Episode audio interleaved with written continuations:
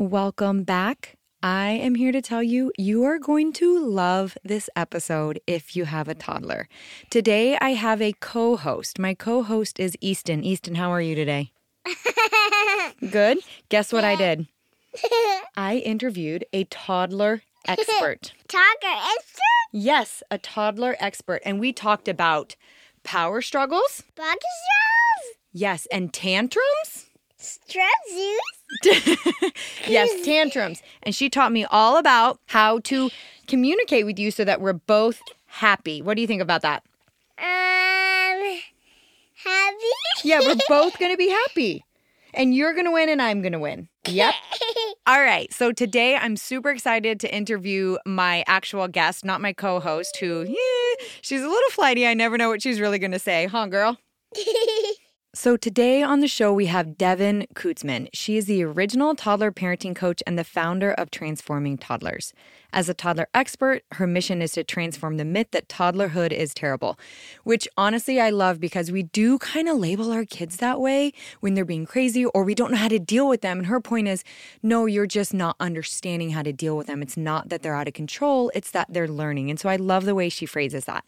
Devon has built a community of nearly half of a million parents and caregivers across the world who are committed to transforming their parenthood, their toddler's behavior, and their overall experience of toddlerhood while creating a foundation and relationship with their child that actually lasts a lifetime. She also hosts an annual Transforming Toddlerhood conference, and she holds a degree in psychology, child development, and is an ICF certified coach. She's also lived in three different continents, and she has spent her time as a coach of children, a high profile nanny, and the director of an orphanage in Rwanda. When she isn't working with parents or toddlers, you can find her on a yoga mat or riding her bike. She was such a joy to talk to. I'm not gonna lie, I was super nervous for this interview because I was like, oh, I'm a bad parent. All my bad parent skills are gonna come out, even though I really try as a mom. And and just like I just did, what did I do? I labeled myself. I thought, "Oh my gosh, she's going to see that I'm not great at mothering my toddlers." And in our home right now, we have two toddlers. She works with ages 1 through 5, and I have a 3-year-old and a 5-year-old. So I loved working with her. She brought down my you know, walls and was able to talk to me about some really important things. And I think you're going to love this interview. I learned a lot in it, and it made me view the way my toddler and I communicate and how situations go so much differently than I had been, get a pen, get a piece of paper, and listen closely because you are going to transform your relationship with your toddler listening to Devon today. All right, let's get into it. But first, as always, if this episode is helpful, please don't forget to share it wherever you have social media, with friends, with family. Anytime we can share the podcast and spread important, good, effective news and information, it's going to help us in general as a community. So please share away. Also, if you are not subscribed to the podcast, don't forget to subscribe wherever you listen. So every Wednesday, the episodes are automatically downloaded directly to your phone. Today's show sponsor is Vuori. This is actually a company that I chased down because my husband and myself, we both love their clothing line.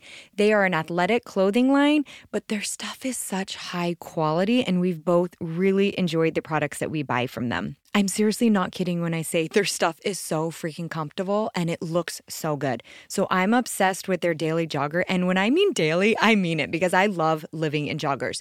They're high waisted, they don't slip. I hate when I have to pull on my pants or adjust them. So they're super comfortable that way. And they have a drawstring. My husband has worn their clothes actually for years. He's the one that introduced them to me. And he owns, I think, every color of their shorts because he's like, I can wear them in any activity. I can wear them out, I can wear them to the gym. I can wear them to play sports. And he just loves them because they stay really high quality even after washes.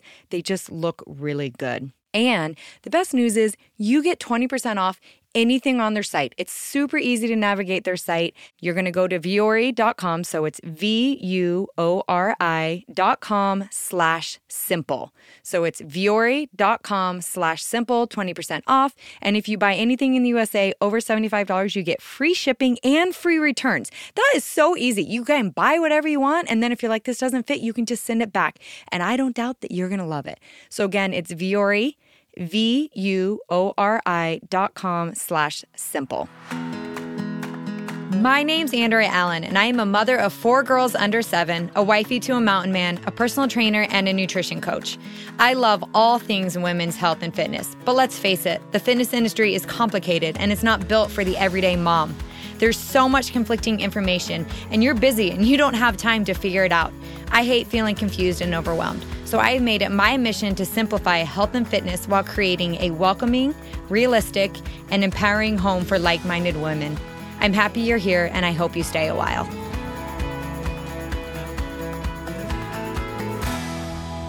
Hey, Devon, I am so excited for you to come today. I'm not going to lie. Last night, I was like giddy before I went to bed. I was like, I can't wait to talk to her. She's going to get my life right with my toddlers. so I'm so glad you're here. Oh, thanks for having me. I'm so excited to talk to you. You know, I'm passionate about the toddler years and supporting parents and caregivers to overcome the challenges. So here I am. yes. Okay. So we are going to get into as much as we can possibly to help, you know, me, of course, as I'm in this arena as well and need the help, and all the listeners about like how we can deal with these toddlers because they, man, they are unpredictable and it makes it pretty tricky. So let's start with you telling us about yourself and how you got into this field and exactly what you do. Absolutely. So I'm Devon Kuntzman. I'm a toddler expert. I'm an ICF certified coach and the founder Transforming Toddlerhood. And I started Transforming Toddlerhood about four years ago when I noticed there's just a huge gap in the information out there. Everyone was talking about like the first year babies and then school age children, but there wasn't anyone out there talking about the toddler years, especially on Instagram. So I'm the original toddler parenting coach on Instagram, and I created Transforming Toddlerhood to really um, fill that gap and to dispel the myth that toddlerhood is terrible. And every day at Transforming Toddlerhood, I work to empower parents and caregivers to overcome the challenges, nurture their little one's development, and create confidence in their parenting skills using positive, respectful, developmentally appropriate tools and strategies. And so that's what I'm passionate about. And that's what I'm here doing every day. I love it. I love it. When I first found Devon on Instagram, I think I stalked you for like an hour and I, I looked at every post and I was like, oh, no, yes, I should do that. Oh, I do that wrong. like it was fascinating to me. So I was like, I have to have her on. Toddlers, they're they are so I swear they make them so cute because in my mind they can be so hard, but I realize that is a lack of tools in knowing how to deal with them on my part, if that makes sense. And so I want to talk to you about let's get started with like power struggles. Like, how do you deal with a toddler and power struggles when you want them to do something and they clearly don't want to do what you want them to do? Well, power struggles are super common in the toddler years. And this is part of what makes toddlerhood so challenging because babies really relate to themselves as an extension of their parents and caregivers. And then when your little one starts to be able to walk and explore, a whole new world opens up to them and they start to realize that they are a separate separate individual, that they can interact with the environment as their own person. So, overarchingly, the toddler years are really just about your little one becoming an individual and developing a sense of self. And that is what a lot of behavior is pointing to, especially power struggles. This is why it's also so challenging because you have an agenda, your toddler has an agenda, and those two agendas knock up against each other. They but never overlap. I swear they no, never do. no, no, because toddlers toddlers are wired, even if your toddler wants to agree with you. And it, oftentimes we'll find that if we back off and give a toddler space, they'll actually do the thing that we want. But in that moment, toddlers are developmentally driven. Their developmental drive to be an independent individual is so strong that they will get locked in a power struggle, even if they, you know, want the spaghetti or want to go outside or whatever the thing is. But in that moment, they're saying they don't want to because it's just their developmental drive like takes over all logical thinking and common sense which also logical thinking isn't really well developed in the toddler years because that part of the brain isn't very mature. So the number one thing about power struggles i always say is it takes two people to be in a power struggle. You and your toddler. So, the fastest way to get out of a power struggle is to choose not to engage in it. Now, I don't mean just give in and do whatever your toddler wants. That's one way to not engage with it, but we have to find an effective way to get out of the power struggle and not perpetuate it when it's going on. But you know what? Sometimes we just go into survival mode too, and then we find ourselves trying to win. But then I'm like, what what am I trying to win right now? Because it feels like no one's winning. it's so true. It is so true. And you forget like it does take two people and yeah. sometimes you start to be like, I'm the parent, I'm the mom, I'm the and you have to do what I want. But you're right in that like they're a human being. They have opinions. And the problem is they're not fully developed, which makes it complicated in figuring this out. So what kind of strategies do you do when you're in that like exhausting cycle? And especially as moms, we get burnt out and then we give in and then we're mad we gave in. So what are some easy strategies that we can like work on to get out of this power struggle that seems never ending? Oh my gosh, right? Like sometimes it can just seem never ending. So I think the first thing to do is first of all, I want to say that there's not one strategy that works every time. So we have to look yeah. at different tools and strategies and kind of assess the situation, try them out, see what might work in these moments. And when I mean work, I don't mean like get to the outcome, the specific outcome we want every time. When I say work, I mean it works for your child and for you. And sometimes we forget that because we're so focused on just getting them to listen or quote unquote like creating obedience that we forget, like, oh, wait, like the real definition of something working is it's meeting my child's needs and it's meeting my needs because That's parenting a is a relationship and every relationship is a two way street. That's a really good point that we don't often think about. So I just wanted to preface my response with that just to get us thinking about how we might kind of step a little bit outside of the box. Um, it's not about us controlling them. It's about us learning to work with them so they work mm-hmm. back with us. So it's a give and take. You, right. Yeah, you forget as parents, you sometimes think like it's about me being the boss or me dis- not being the boss, but me disciplining or me showing you or me, you know what I mean, being in charge, but you're saying no, it's it's about a give and take and figuring out what's working and that's that's really something you're right. You kind of almost have to shift your mindset before you're able to I think adjust to some of some new styles of parenting that sometimes we don't think about because it's not it doesn't come second nature to us, you know? Oh yeah, absolutely. Because it wasn't what was modeled to us as kiddos. But no, no, totally. But this is the thing. So you know what we're talking about here. Like the word I feel like we're kind of skirting around is partnership. And so there is partnership in parenting. Um, it's something you do with your child, not to your child. However, um, it's still our job to be in charge. Now, it doesn't mean we're in control because we can't control another being. And it doesn't mean that our toddler's in control because, well, toddlers really want a sense of control, yet they're not necessarily qualified to be in full control of their lives. So we have to find a way to be in charge and still work with them in partnership. And the real goal here is to teach them skills, to teach them skills that are going to te- that are going to help them develop that self control versus being the one who's externally controlling and managing them. But this is a long game and this is a long road and it doesn't happen overnight. So when we're looking at power struggles, we want to just slow down, take a step back, and get curious and ask ourselves, whew, okay, so what is behind this behavior? Like, is my child looking for a sense of control? Are they trying to feel powerful? Do they want to feel capable? Um, you know, are they feeling really tired? Are they really hungry? Like, just reminding ourselves, like, okay, this kiddo has some feelings and some needs that um, are below the surface and driving this behavior. So, from there, when we step back and get curious, it just creates a little bit of space and allows us to calm down and get grounded and realize it's not an emergency. And we're going to be, able to respond a lot better when we're not in emergency response mode.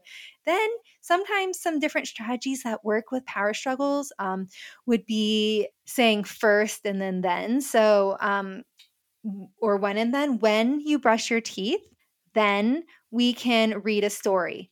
Sometimes, though, we still stand and wait for a toddler to comply, and they need us to actually move forward and be the leader. Mm-hmm. So, this might look like I'm going to go um, get the books ready, and then you walk out and get the books ready. And you're leaving them in control of brushing their teeth. Exactly. And they're either going to do it or they're going to follow you in a couple of minutes into the room And then you get to say, Oh, are you ready to read books? Okay, let's go get those teeth brushed. And then you go back to the bathroom and you might say, Okay, do you want to go first or do you want me to go first or something like that? And then, of Yeah. course, you can always go back and do the thing again. But guess what? When your child sees that you're serious in a calm way and are moving forward to something fun, they're going to do it. You know, um, they're Yeah. more likely to do it. Same with leaving. You know, um, when it's time to go, like you're leaving the house to go somewhere, you might, and they're like, don't want to go. You might be like, okay, well, it's time to go. And so let's go. And then you're not saying, I'm going to leave you here if you don't. if you I've don't go with definitely done that gonna leave you." before. Right, we don't do that. But what you might do is like grab your like um diaper bag and like your purse and go put it in the car and then come back and get them or you know really like start moving forward, you know. Um and so when a toddler sees you moving forward, they're more likely to come join you. But if you're waiting on them to make the first move, you might be waiting a long time. Yeah. I like the win and then because it's almost saying, I don't know if my word's going to be right, but you're almost saying you're going to get to read a book which you enjoy when you brush your teeth. So the win and then almost like helps them see the road rather than brush your teeth right now. Yeah. You know what I mean? It's time to brush your teeth. There's no like, I don't want to say reward, or is it a reward of like, when you brush your teeth, then we get to read a book? Well, what we're doing is we're we're working with a child's um, intrinsic motivation here. So what we want to do is we want to stack the day in a way that gives a child motivation to move forward with it. So Okay. like if all of a sudden after dinner it's like okay, bath, teeth, potty, you know, in bed. It's like, well, what motivation is there to do any of that if nothing fun happens? But if you put in some time to play, some time to read books and things like that and stack the day in a way that gives them some motivation to move Oh. forward it's super helpful which is different than saying if you put your shoes on i'll give you uh, some gummy bears Okay. that's I more of like a you're saying. bribe you know yeah. Okay, I see what you're saying. It's almost like pointing out that you do some of those things like you'd read a book at night before you go to bed, which is a fun thing, but pointing that out in an order that they see, oh, it's it's a progression. Yeah, exactly Okay. yeah, that so that's one sense. great strategy to use um, to disengage from a power struggle that and just making sure that you're moving forward instead of waiting on your child to like make the first move Okay, perfect. Any other strategies to help us out in case people are like, I tried that, didn't work. right exactly well first of all if you tried it once and it didn't work you need to practice it because That's true. It's true. You never learn Right. anything overnight. yeah, you never, you never like. I, I would never say like any of this. None of this is one and done. So you're right. You're right. Thank you for pointing that out. You out. need to try it a few more times, and then look and ask yourself, okay, what's not, what's working about this? What's not working about this? And then make some tweaks from there. But another thing that can be um, really supportive um, when it comes to power struggles is giving choices. Choices can be a great thing. So it gives um, a child a sense of control. Um, so that can be super helpful. Um, and so I would say, like, my main, my top three would be when and then moving forward and just putting the ball in the child's court and moving forward with like what's happening and then giving choices because all of these are really working on giving a child a sense of control and a sense of power which is what they're looking for from the power struggle and if you have an Oh, older yeah. toddler right because it's a power struggle and so You're right. It's what they want. They want to win. So it's like give them an opportunity to win while you win at the same time. within your boundaries. Yes, within your sense. boundaries. That's Yes. the key. Yes, exactly. You got it. I know. It takes me a second. oh no, this is great. You totally got it. and that makes sense. So, like, avoiding like yes no questions, then, like, how do you handle those where it is something where you do need to do a yes no? Yeah, well, you know, this is the thing where we sometimes um you know, unknowingly set ourselves up into a situation that we like didn't plan for because sometimes we'll say something like, "Are you ready to go take a bath?" Or do you want to eat lunch? Well, a toddler is probably going to say no because everything they're doing is probably way more fun than having to like switch what they're doing and go focus on something else Yes. especially when bath time typically is like all right like end of the day fun's ending so Yeah. One thing that i recommend um, sorry i'm going to get to the yes and no but i just want to throw this out there just to show us how we can also use how we stack in the day or the rhythm of the day to our advantage. Say that you're struggling with bath time try doing bath time before dinner. Now you might be like oh my gosh like my child is just going to be covered in pasta sauce and then what? Well give them a washcloth, wipe them off. If there's too many stains on their shirt, on their pajama shirt, put on a different one and Mhm. move forward because sometimes just changing the order of events can you can find something that works way better for your family as well.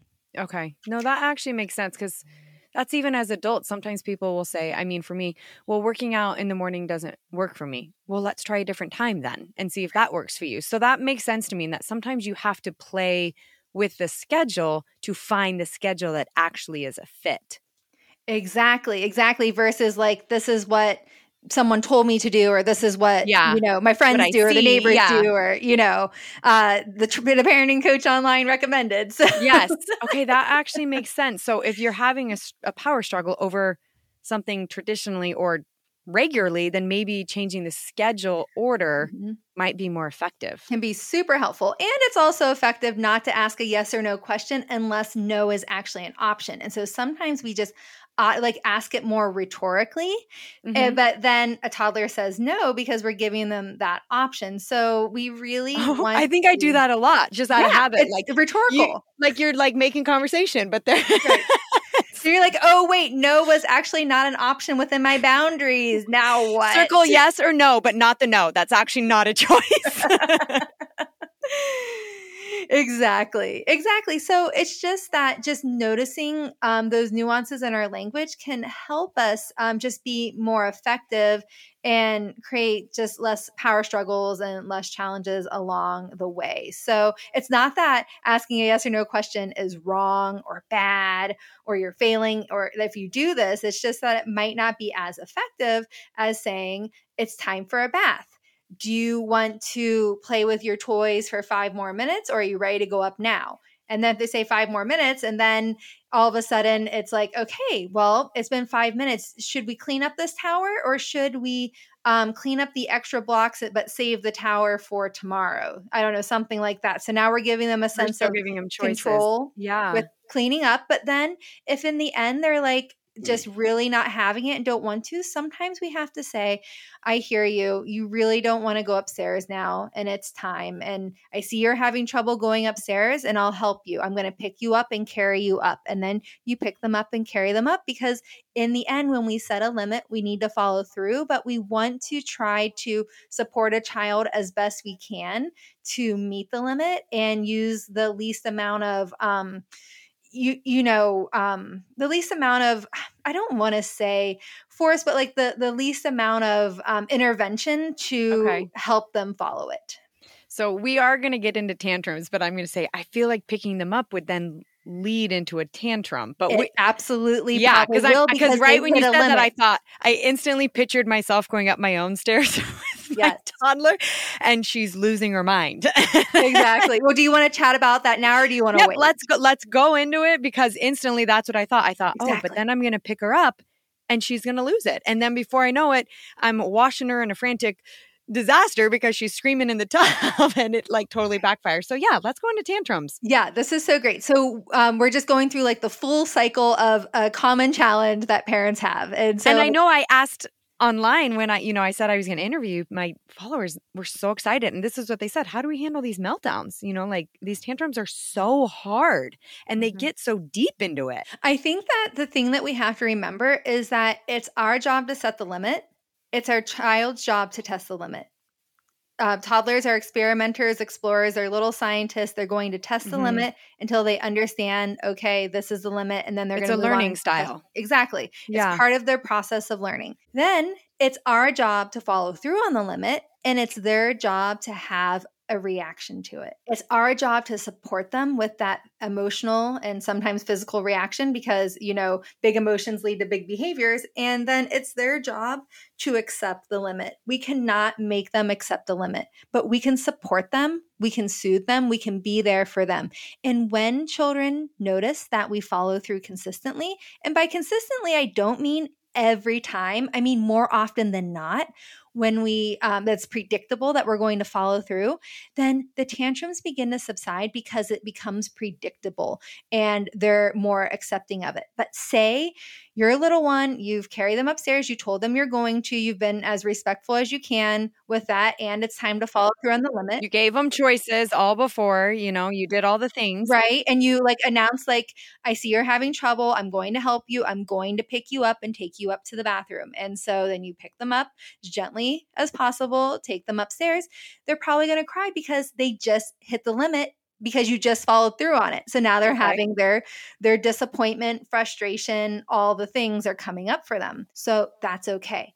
In this moment i wouldn't just stick them directly into the tub. I would actually um, you know, sit with them on the floor, let them get it out because in the end, a tantrum isn't something bad. And I think that's where we have to shift our lens. It may feel bad for us in that moment, but it's not bad. It's a typical part of toddler development. And the way I like to relate to it is as an emotional release. So your child has to release those emotions to be able to come back to their emotional equilibrium.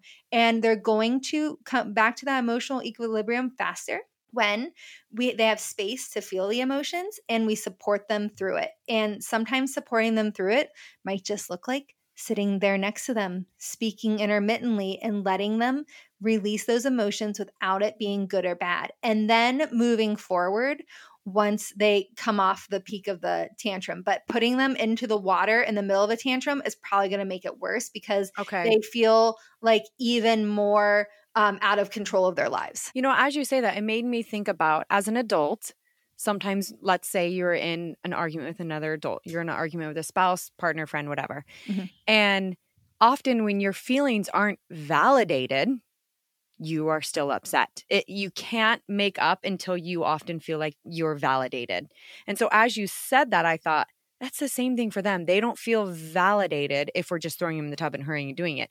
If you let them get it out, you know, cry it out, they don't have the development to say, as an adult would, like, this is why my feelings are hurt and get the validation or explain. So they're just going to cry it out. And then that's their way of releasing it and moving on. When as adults, we can use our words. We can Right. explain why something hurt our feelings, get the validation, talk it out, and move on. But as a child, you're basically saying they don't have that developmental ability yet. So this is the way that they are explaining themselves. Let them finish and then move on. Well, this is what's so challenging because from like around one to four years old, toddlers are just constantly faced with two overarching contradictory needs. So the Mhm. need, this drive to be an independent individual, to be their own person, but Okay. also this drive to be um, attached to their safe and secure base because toddlers are really physically less dependent on us, right? They can do so many things for themselves physically, but emotionally, they're still very dependent because they don't have the brain maturation and life skills to really regulate their emotions and in turn regulate their behavior. So they're relying on us for that help. So whenever we skip over their feelings and keep pushing forward, I mean, imagine like say your parenting partner. Like I can just think of like my husband. Sometimes like I feel like he's just trying to move forward when I'm still upset. Yeah. I'm like, don't you see me and hear me? I'm so upset right now. Stop trying to move forward and pretend this is fine. I'm not ready to make up. This is not fine. you know? As adult, we can recognize that. Yeah. Yeah. Because I we've all been there where we're like, no, we're not moving on yet. We're still in this. right right so it really just asks us to slow down but here's the thing we think that we're going to get it done and over with faster if we just plop them in the tub even though they're still upset but the thing is is that this is what perpetuates the tantrum and can make that mood linger whereas if we just give the time and space for them to work through it and support them through it then we're probably going to be done with that um, mood and that emotional release sooner and probably have a much more pleasant evening in the end You're right. It's like if you take the time on the front end, you know, 10, 15, however long it takes, it's going to be better than the three hours of where you say, my child was a hot mess all night right because they never got out of it. And then the next three hours, it is just everything is emotions or crying or anger or not that jammies, this jammies. And then all of a sudden you have no control. Because I've been there before where I try to push them forward. because they're still fighting for the control. Yeah, right? I try to put them in the tub. I hurry and get them in the tub. Then I hurry and brush their hair. Then I hurry, you know, and I've done that. And you're right, it doesn't go away. It oh. just last Yeah. longer. We all have. We've all been there. We've all done this. So everyone that's listening, like everyone has done this. I have done this. Like we have all done this. And it's again not bad or wrong. It's just not as effective and Yeah. really not going to allow you to have the experience you want of the evening. And sometimes kids are just tired and it is going to be harder for them to get over that um that tantrum. But we just want to look for ways to empower them, to give them a sense of control once they're past it. And guess what? We might have to bring in some playfulness. We might have to bring in their lovey, their favorite toy from downstairs, maybe two Legos that they were playing with, something like that. We might have Yeah. to turn on their favorite music from our phones to kind of uh, switch the mood a little bit. It's almost like it takes a little work on the front end from you, but then on the back end, it pays off majorly. Exactly. But this Yeah. all starts, this all is possible once we reframe this idea that tantrums are bad or tantrums are manipulative to um, sometimes tantrums are strategic for a child to get their need met, or sometimes tantrums are just a child having trouble coping with their inability to have a sense of control, feel powerful, feel capable, or just do their agenda or just, you know, big feelings and emotions. Yeah, it is interesting to look at it that way. Like instead of just, oh, they're just giving me a hard time. I saw a Yeah. quote that you said uh, during a tantrum, a child isn't giving you a hard time. The child is having a hard time. They're trying to overcome themselves. And I was like, oh, it's not about us sometimes. They're feeling something, and we've got to learn as adults to help them feel it out and and move them forward in a way that works for both of us. Exactly. Okay, so what about in public? Because I did get asked this a lot too, and I'm like, clearly I don't know, because I've definitely had to take my kid out of the store screaming. I'm super open. So, but what about in public when they have these meltdowns and you're in public? Like, how do you how do you handle that? Because I know part of it is, let's call it like it is. A lot of times we have fear of judgment of other people. And myself, I luckily I don't have this sounds funny. I don't have a lot. I guess you could say I have no shame. I don't really care when other people judge me, but I know a lot of people that makes them so uncomfortable. So how would you suggest if a child you're at a park and the child, you know, you've given them the choices, you're seeing the power struggle is escalating, you've done all that, then that turns into a tantrum and you're in public. Like what do you do in that situation? Yeah, absolutely. I mean, it's such a great question. So, um, the first thing I just want to talk about is address the fear of judgment. So, humans are curious by nature. So, It's true. oftentimes, what we construe as judgment because people are looking is oftentimes curiosity. But because we're already judging ourselves for being in the situation, how could we? Be so out of control how could we let this happen then we also place that we we you know place that judgment on others it becomes an assumption. exactly It becomes an assu- that is fascinating that you said that. You're like, oh, it's it's a lot of times we are assuming people are judging us, and they could actually be looking at us like, oh, I've been there. I'm so sorry for you, but we are assuming they're judging. Right. Because we're probably judging ourselves and people will look because humans are just curious by nature. Yeah. Um, so that's the thing. And if they are judging, like say they they are, or they even say something like just like unnecessary, unsolicited Yeah. advice, whatever, it's the important thing to remember is that it's about them. Their feelings and emotions are about are based on their experience, their interpretation, their past experiences. It has nothing to do with you and your child, who you are and what you're doing. It has to do with that person's life experiences and what they have learned about situations like this. Has nothing to do with you. I love that to just Yeah. realize t- that's separate. That doesn't matter. That doesn't affect you or your child, Right. and just deal with your child in that moment. So, what do you do in the moment? yes, totally. So, in the moment, there's a couple of things to do. You know, when it comes to a tantrum, when the child's already in a tantrum, I just say, like, you never want to stop a tantrum that's already happening. Um, now, ideally, but guess what? Sometimes your bandwidth is going to be low. Sometimes you're just going to be like, I'm in survival mode. I just can't do this right now. So, if you decide to give in, if you decide to appease your child, it's not bad or wrong. Now, you it's not also super effective. It may reinforce the behavior because your child learns, "Oh, when this happens plus this, then this is the outcome." because they're learning. file that away Yeah. for strategy for getting needs met. Not manipulation, but They're here learning. is one Yeah. way to get these needs met.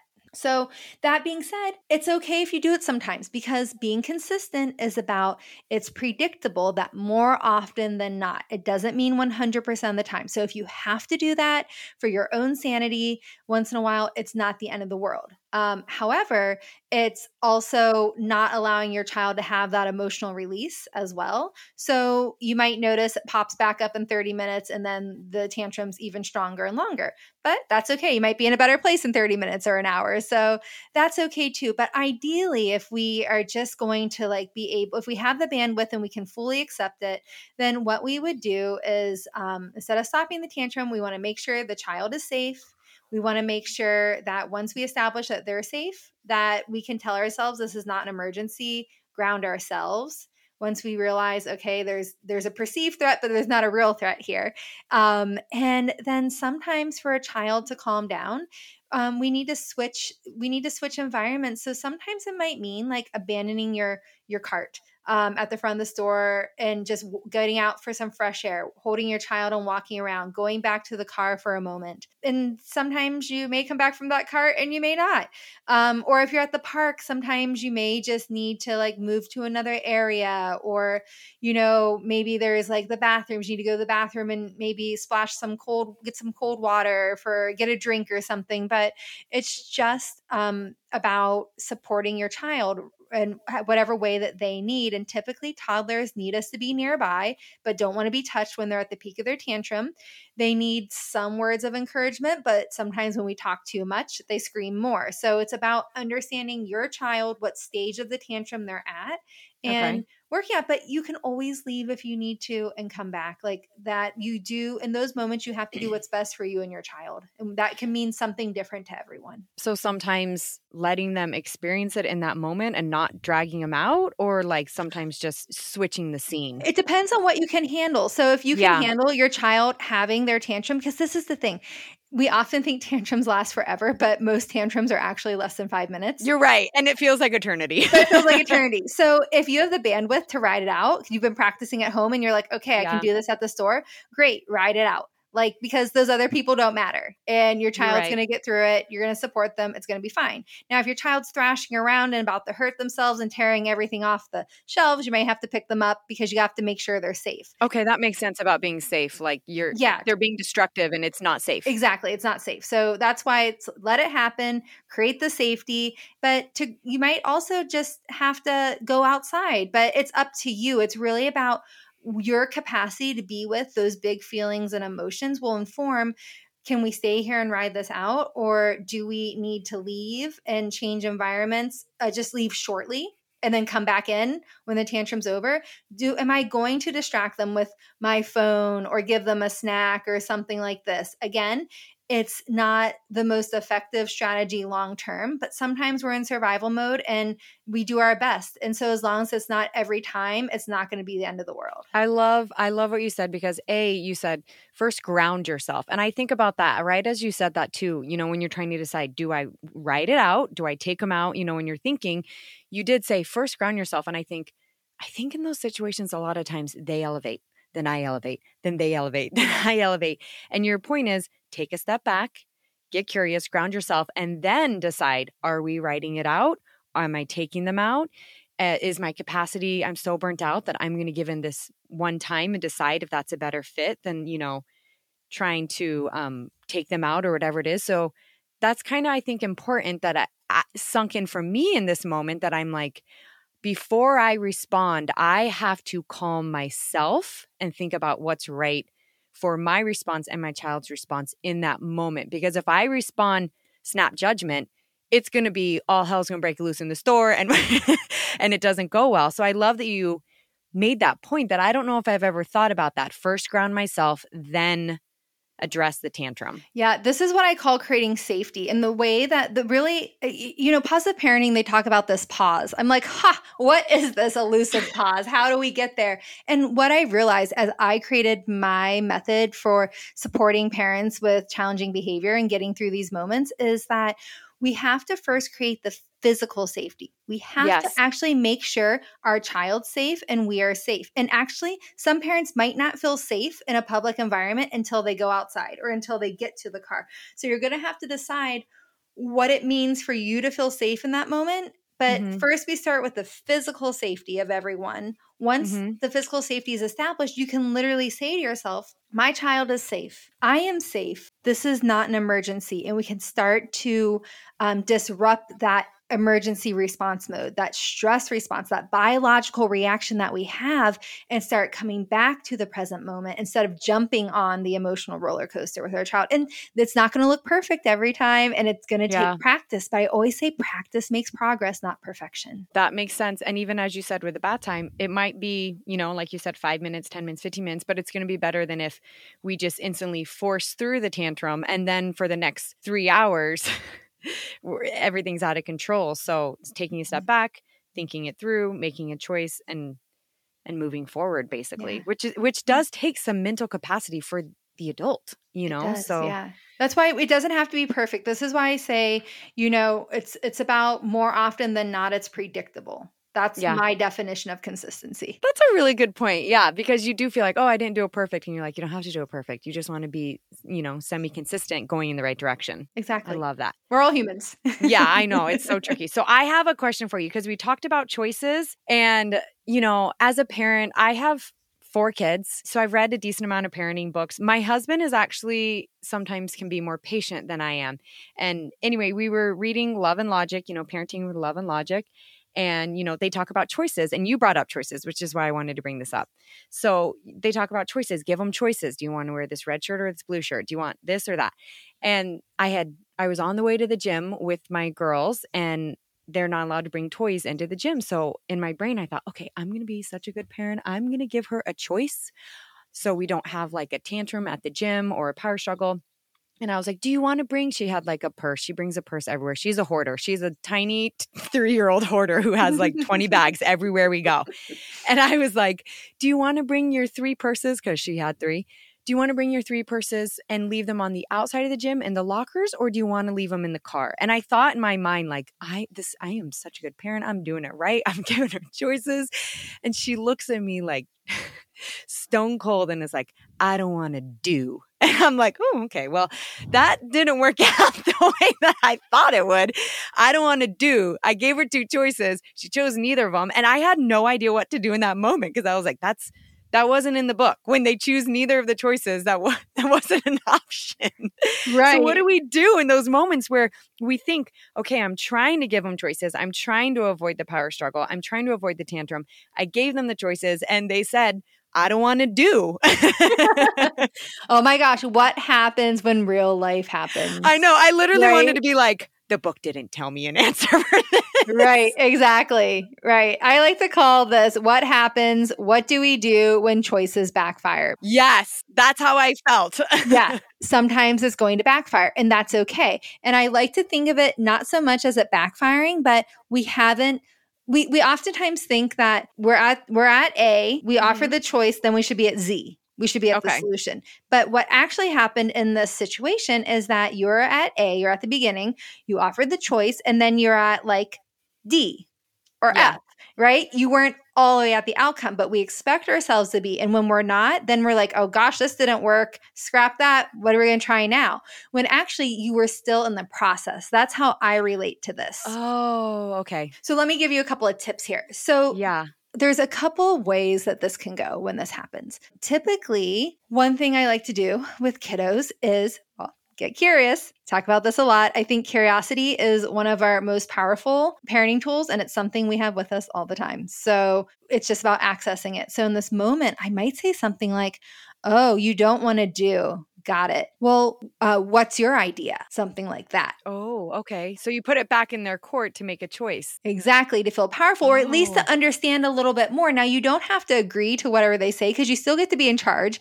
This you still have to come up with something within your boundaries, but now your child's going to feel seen and heard and you're Okay. going to understand what they're thinking. And this works better with um, older toddlers like three and four years old. However, you can start working on this with two year olds. Um, Mhm. But, you know, because even if they can't fully respond, they might be able to, like verbally, they might be able to point, and you're also just creating a habit of communication. So, um, but what you might want to do is say, okay, well, what's your idea? And she Okay. might have some idea, and you're like, okay, great, let's do that. Or you might be like, oh, that's a good idea, except we can't, blah, blah, blah, you know, whatever like the boundary is. Okay. But I wonder if we could do this. So maybe you build on their idea, or you so you're almost giving them a new choice based on their idea. So you're still so part of my issue, if I'm understanding, was that I gave the choice and then she didn't respond the way I wanted. So then I was like, oh, scrap that new idea. And you're saying you reword it, ask them questions, and give them a new choice.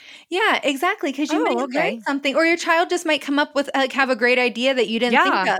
Because this is the beauty of parenting. We um, mentioned partnership before, and this is the beauty of parenting as a child gets older is that we're able to involve them more as a partner. Yes, you're still in charge. Yes, you still have to make sure that whatever is decided is within your boundaries because you want it, the goal is to meet your child's needs within your boundaries. However, you get to take the pressure off. You don't have to solve everything on your own, but yet we we put all this pressure on ourselves to have all the answers. But when we practice partnership with a child, then they get to be part of the solution. They get to um, really work with us, and then a child is probably going to be more um, agreeable and amenable when they feel part of the solution and working on their problem solving skills. So this is where you say like, "Oh, well, what's your idea?" or "Gosh, I hear you don't want to do." And here we are, we're at the gym and we're not allowed to bring in toys. So what can we do about that? I wonder how we can solve this. You know, so that's another Okay. way of doing it. Yeah. And then let her respond. And if she doesn't necessarily have a real answer, because sometimes they don't, then you almost give them a new option of most of the time I feel like she would say, No, I want to take them in. And I would Mhm. say, and so you almost need to maybe even just repeat your option. Like, because you're trying to set a boundary, you mentioned, you know, like you're not allowed to have toys in there. So would you like to carry them in, maybe word it different, carry them in and place them in the cubby?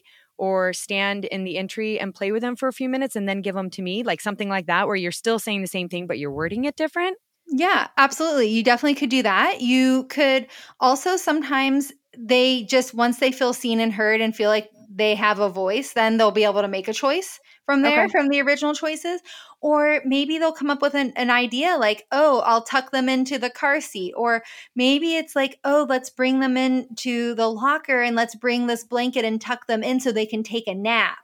You know, I Okay. wonder Yeah, if you could okay. do that. So maybe you like make it playful or into a game. There's not necessarily a perfect solution. This brings me to like the second route that this could go. So, say you've tried to work with your child. Like, let's just bring it to like, um, shoot, like, do you want the red shirt or the blue shirt? And they're like, no shirts.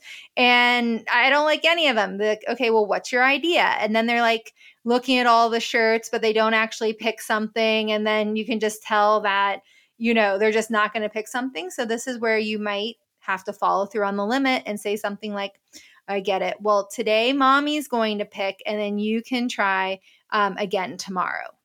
Okay. And then you pick it and you move on.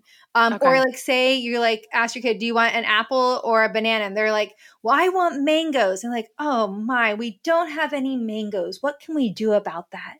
Well, I bet we could put it on the grocery list and then um and then you know move on from there which maybe they don't eat any fruit or maybe they choose something else you know that you but it's still have. giving them power feeling heard like oh okay she she said she's going to do this. She'll put it on the grocery list. So they still feel heard especially the ones who are old enough to comprehend that i feel like my three-year-old could comprehend that Oh yeah, three and four year olds definitely can do this. Two year olds, it depends. Some two year olds can, some aren't quite ready there. Um, okay but you know, we just have to work with them as best as possible and look at like, oh my gosh, how can we meet their need within our boundaries? And so this is some of the things that you can do when choices backfire. you know even as you said that about choices i remember hearing that when you're you know in an argument with someone i remember a therapist telling me one time when you're in an argument with someone a lot of times if you repeat what they say so they feel heard that then it makes sense and what you're and what you're saying is the same thing repeat what they said ask them a question then about what they said Yeah. And I'm like, oh, that does. That would make them feel heard. It would give them a piece of the,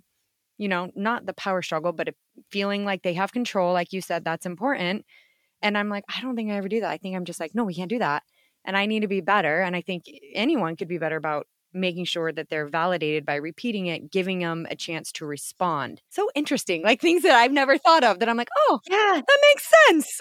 I just thought something based on what you're saying as well is like in this moment, like your child probably is just feeling disappointed that they can't play with their toys or do the thing that they wanted. And so Yeah.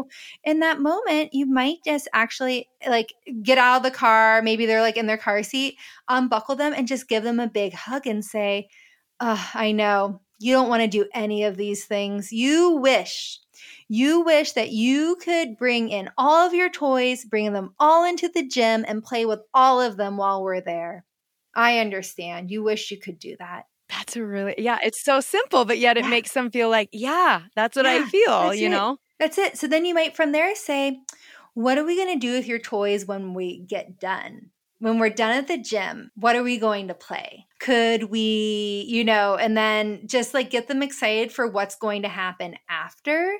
So Mhm. then they have something to look forward to. It might ease the pain of it a little bit as well. Okay, that makes sense Yeah. because that was always a tricky one for me because I've always been told, give them choices, but then sometimes I'm like, choices don't work. But I'm realizing now it was that I didn't fully play out my cards with the choices and validating them at the same time. Yeah, but you know what? This is like a, such a common mistake with choices because no one really talks about well, what happens Yeah. if they don't pick one of the choices? Like, yes, I gave them two choices within my boundaries, but what if they reject the choices? Like, no Yeah. one really talks about that. I, I'm not gonna lie, I was so excited to ask you this question because when she did that, I was like, well, shoot, I don't know what to do now. right? Exactly. so that makes total sense. So I kind of want to also talk about transitions because I know that's really hard for toddlers. And we talked about giving them choices, you know, and what to do when they have tantrums and power struggles. But sometimes I feel like transitions are really hard, moving them from point A to point B, you know, switching the activities. And obviously, this can cause a power struggle and tantrums. But how can we handle a transition to prevent the power struggle or prevent the tantrum? Because you know, that would be nice if we could do it without having to go down those roads. Yeah, like by our verbiage, like what are we saying? How can we word things in transitions to help ease like ease it in a little bit better to try to prevent the power struggles and such? Yeah, absolutely. Because this is the thing. We can kind of track these behaviors when there's power struggles, when there's tantrums, and ask ourselves what was happening in the five minutes before. So we can oftentimes see the trigger. So a lot of times, like the tantrums aren't necessarily about the thing that's happening. They're releasing all the stuff that's built up since the last time they had this emotional release, but the thing that happened triggered them. So, like saying no, that might trigger a tantrum, but it's not just about the fact that you said no, it's about all the other little things that kind of build up. So, in these moments, we can um, kind of get to know their triggers and try to avoid the triggers when we um, are working with a child. So, when it comes to transitions, of course, um, the things that we talked about before, like the when and then, um, the taking the lead and moving forward, can be really great for transitions. But other Mhm. things that can be helpful is before you make a request. Um, let's just talk about maybe screen time. Yeah, that's a good one. That's tricky because they I Yeah. feel like when you take it away, it's like, oh no, you better tie down the hitches on the house. exactly exactly so i'm like okay let's just look at this one um, and then we'll look at another one with like playing um, so with screen time uh, what you would do is like when there's a minute or two left in the show you might sit down beside your child kind of snuggle up next to them get close. So you're starting to like create a connection starting to slowly pull them out of this um, this world that they've been so hyper focused on um, inside of the screen. So then when it ends um, you might say like oh how was the show? What happened to so and so? You know you might just like communicate with them a little bit um, and then you might say okay well um, the show is over so screen time is done. Would you like to turn it off or do you want me to? And they're like no yes. No. oh gosh. You love CoComelon. You do not want to turn it off. I know. You love this show so much and we're going to watch it again this afternoon or tomorrow morning or whenever it is. Okay. and now it's time to turn it off. Do you want to turn it off or do you want mommy to? No. Oh i know. You're having a hard time turning it off. I get it I'm going to help you this time. And then you turn it off. You might have a tantrum, but eventually you have to follow through on um on the limit that you set if the child's not able to. But in the then they might be like, I wanted to, I wanted to. And you say, Oh, okay. Well, you can do it next time. And Okay. you might even turn it back on and let them turn it off, you know, um, in that moment. But then I'm thinking about like, okay, what if a child's like playing and it's time to go do something else? I like to do this tool, this little tool called bridging the gap. Well, first of all, you know, it's great to give a child a warning, like, you know, not catch them off guard. Yeah, I've always know- heard that. Give them five minutes, give them whatever. and- Yeah, but some kids might need 10. They might need a little bit more, you know? Um, but then I like to bridge the gap. So basically, say it's time to go to dinner, let them bring like their car to the dinner table, but put it out of reach, but it's there with them. Or okay. if you have like some you're using like some duplo um, blocks or something and it's time to take a bath you bring a couple of them to the bathtub or a couple of them out to the car. So you try to or to change the diaper or something like that. So you try to bridge the gap by bringing part of the activity to the next activity. It's almost like co-op, like a um, where you cooperate, where you you give and they give, and you find a happy medium. Yeah, it's just it helps ease the transition if they don't have to fully cut themselves off from the thing and go to the next thing. Yeah, no, that makes total sense. So I noticed you also said like, you know, sometimes they struggle with when we say no, you know, and I've seen you post like to avoid words like stop and no. Why is that? Like what can we focus on instead? Like if we're trying to transition a kid or if we're trying just simply to tell them to stop like if they're doing a behavior we don't want them to do or they're upset or they're about to tantrum or whatever it is, we often say stop doing that or no, you can't have that. Why do we need to avoid those words? Yeah, so I this is such a great question and what I want to say is no and stop are not bad or wrong and I'm not saying never use them, but what I'm Okay. saying is is that we can overuse them. And when we overuse no, when we overuse um, words like this, then kids start to drown them out because they hear it all the time and it loses its meaning. So Okay. no is such an important word and we and, and it's stop as well because if your child's running towards I don't know a swimming pool but they're not water safe or or a pond or something like this or running um, down the driveway towards the street or something Yeah. like this then we need these words to have value and have power. When we when we say them, you want them to listen. You're right. And if we're overusing them, and I say stop, stop, stop, it's like the boy who called who cried wolf. You're gonna get ignored. yeah they're just not listening to it anymore because Yeah. it doesn't hold any any power anymore because it's something they hear all the time and it's just starts blending into all the noise basically That's yeah, that's a really good point. Yeah. yeah so that's why i say that they're eh, eh, you know we should use them less and we should look at other ways to communicate. So instead of saying like i don't know stop running you might say let's walk so you say the thing you want them to do instead of this thing that you don't want them to do Oh. so Pointing almost to the positive behavior instead of the negative behavior in some ways. Exactly. So that's a, a way to um, transition out of that. Or like with no, um, one tool I like to use with no is turning a no into a not yet. So this might look like instead of saying uh, no, you can't have ice cream, you might say something like, Ah, you love ice cream. I love it too. It's so delicious. Oh my gosh. And we can have ice cream this afternoon after Oh. our nap or when we when we go outside and play. Instead of saying, "No, you're not having ice cream," you turn into a not yet and you say, "Oh, you love this thing and here's when we're going to have this thing." So it's almost again validating their feelings, validating what they asked, and then explaining, stacking the day. We will do this later. Mhm. That's really. It's almost. It's. It's almost like you know exactly what you're doing.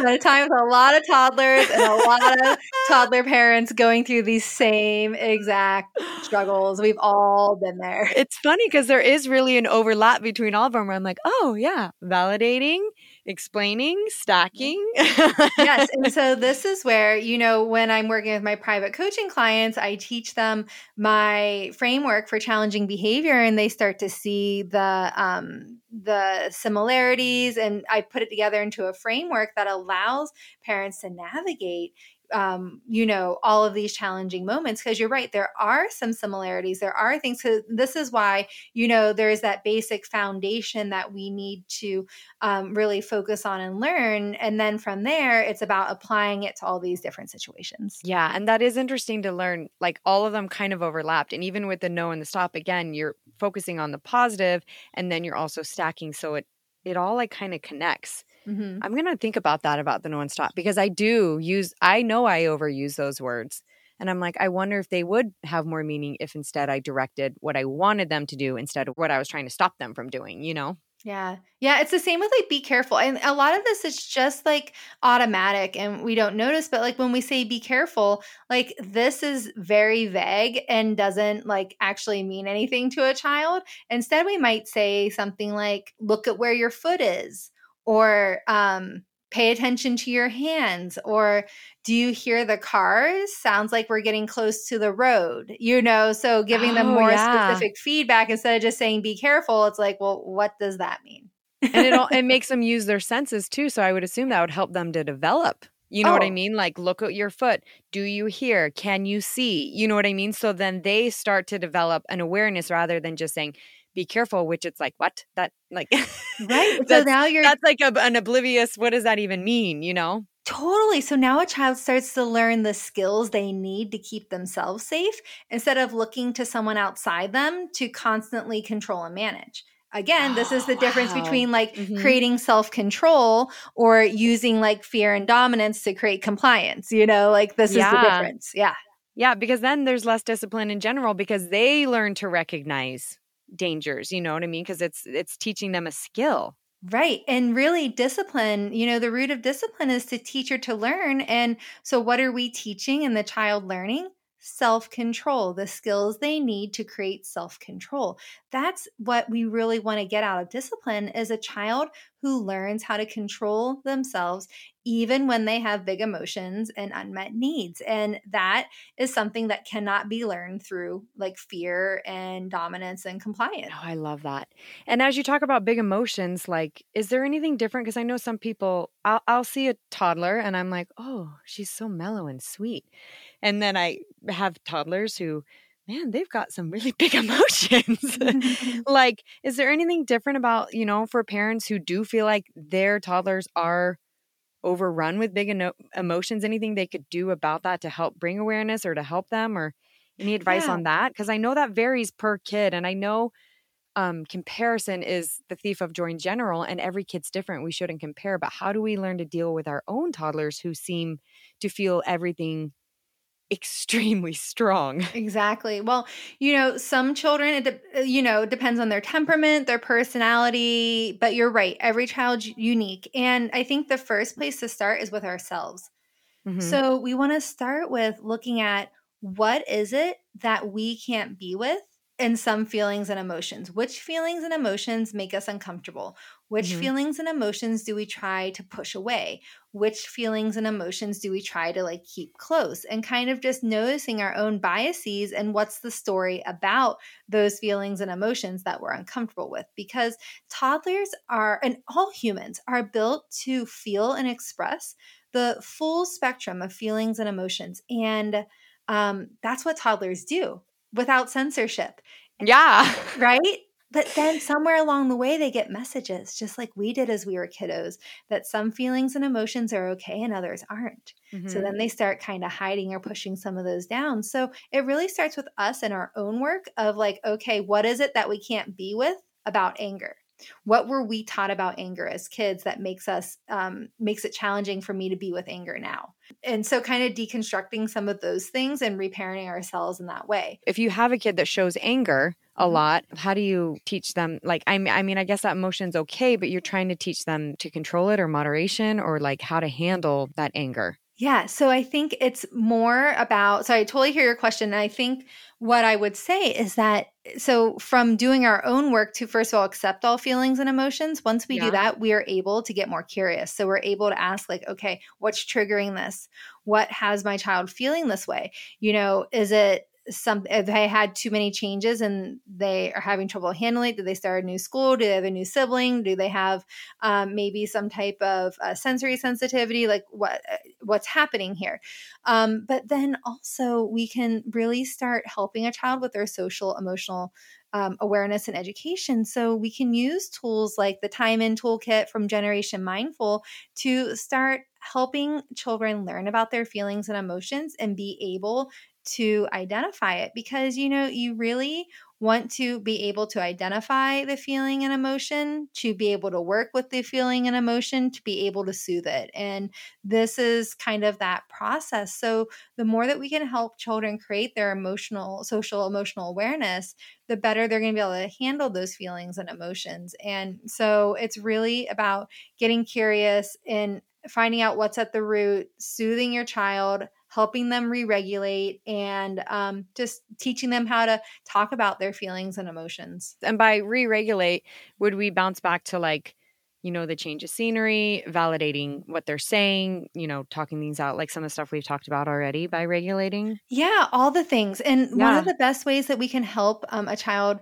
regulate, especially a young child, is by um, creating our own calm within and then sharing that calm. Because whenever we can be calm and talk to them like this, then they're going to be able to de escalate because these little ones, they just don't have the brain maturation and their prefrontal cortex to be able to do this on their own. So, Okay. that's why I always say the work starts with us in terms of like what is it that we can't be with with uh, about this emotion and what's going on because if we're trying to push away an emotion a child's going to feel it and then they're going to feel that energy and feel disvalidated so you know it's not it's not a perfect science but it's a process. But just Yeah. know that no one's bad or wrong for having their feelings and emotions. Like we're all human and we're all wired to feel them all. And I love that you said it starts with us because I saw, like I said, I love your social media handle. And I saw one time that you said toddlers are like mirrors. If we're always saying no, they're they're saying no. If we're always yelling, they're always gonna yell. And it made me be like, oh my gosh, it's true.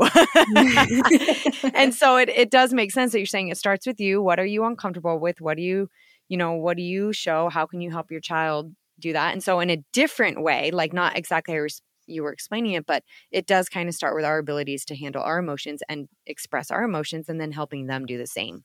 Exactly, because children learn so much from modeling, and it's just, you know, for better or for worse, whether we like it or not, we are their um, most important teacher. Yeah. Can you tell us? I know you have so much stuff. Like I you have freebies and you have workshops. I want I want to know all the things you have because I want to ask you so many more questions, but we're out of time. So, can you kind of tell us what you have going on, what you teach, what you have that people can just find on your website and where to find you? Yeah, absolutely. So the best place to find me is on Instagram at Transforming Toddlerhood. I also have my website, uh, transformingtoddlerhood.com. If you want to ask me a parenting question, I've partnered with a website called Wisio, W I S I O dot com.